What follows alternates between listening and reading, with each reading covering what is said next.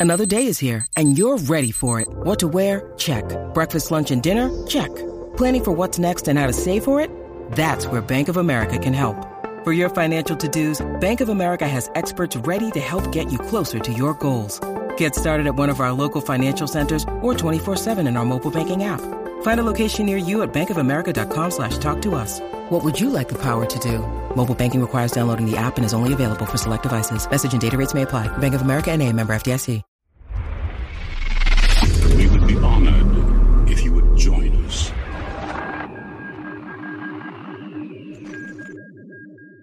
So here's an article that popped up, and it's essentially about Baylan Skoll's and how everything with him starts with Order 66, and it's the key. This is by Screen Rant, and it led me to a video that I wanted to make after the Ahsoka finale, and I never did. And it's in regards to Baylan Skoll's and, of course, Anakin, and he hated Anakin. You know, Mace Windu didn't like Anakin, but he defended Anakin many times, you know, but he didn't like him, didn't trust Anakin, felt he was dangerous. But Baylan actually hated Anakin, even as he said to Ahsoka, You, like your master, just leave destruction and death. And he did not like Order 66, obviously. But that also means that he didn't hate the Jedi. Like, he still felt like that was his home and those were his friends.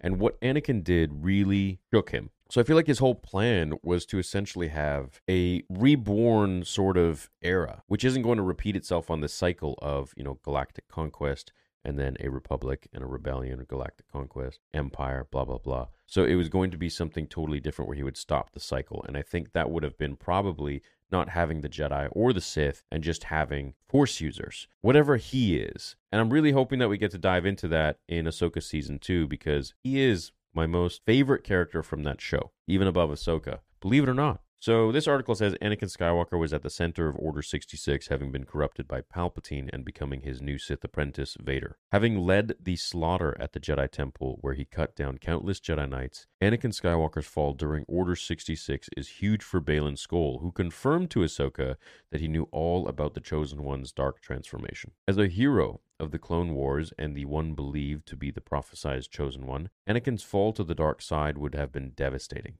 especially for Baylan, who confirmed he'd known Skywalker personally. Believing that Anakin's legacy was only one of destruction, it seems Baylan viewed Skywalker's fall as the epitome of everything wrong with the entire Jedi Order. This shift in perspective explains why Baylan trained Shin to be more than a Jedi, even more than a Dark Jedi as they were both identified. Baylan's visions extends beyond the Jedi or the Sith, and his quest for hidden power known only to legend and myth is seemingly more than the light and dark alone. To that end, these motivations all come from the failures of the Jedi that led to the Purge itself. Baylan seems to be seeking balance in the Force, and that's exactly what he is.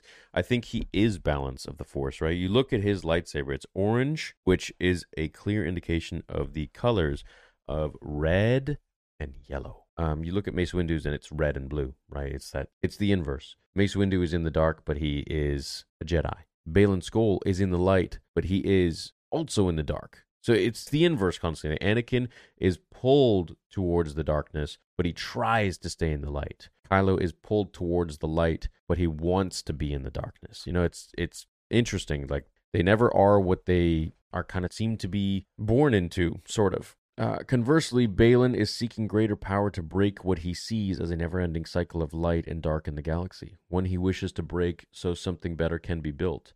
This is what makes Baylan such a compelling Star Wars character. He's seemingly focused on balance with the desire to create for the greater good of the entire galaxy. The Clone Wars and Order 66 opened his eyes that the galaxy needed more than the Jedi, as they were during the prequels. And definitely, I think he wants to go to Peridea because he wants to create perhaps either a new batch of Jedi there, or he wants to speak to whatever's calling him there and perhaps end the entire universe. He could be like Thanos, for all we know.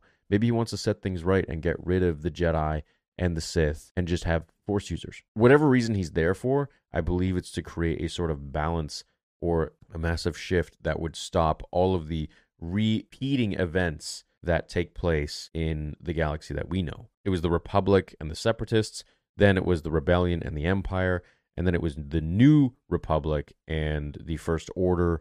It's just, you know, a constant cycle. It's just repeating itself constantly, as he said, and he wants to break that. Having found a massive trio of statues depicting the Mortis gods in the final episode of Ahsoka, the power calling to Baylan on Peridea is likely quite immense. So much so that they discover more than he bargained for. Regardless, Baylan standing on the statue of the Father signifies his apparent focus on balance, wanting to look beyond the light and dark in Star Wars galaxy that has caused so much destruction over the eons. Absolutely. I totally agree with this article. I think his disdain for Anakin kind of paints him in a picture where he is a good guy, but at the same time, like he just wants something totally different that the Jedi never wanted and the Sith never wanted.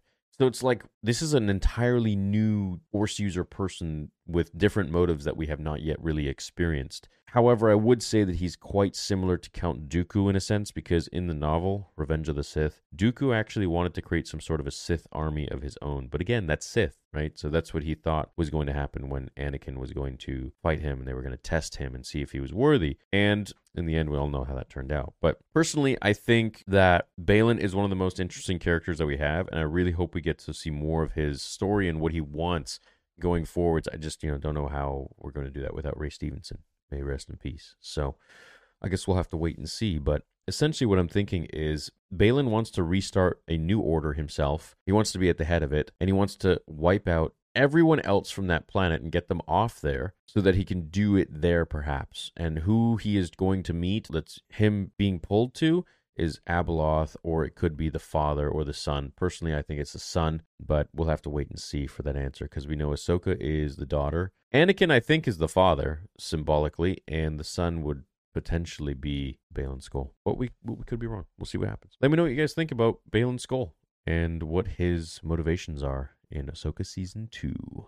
Have a great day. May the force be with you, and thank you for watching.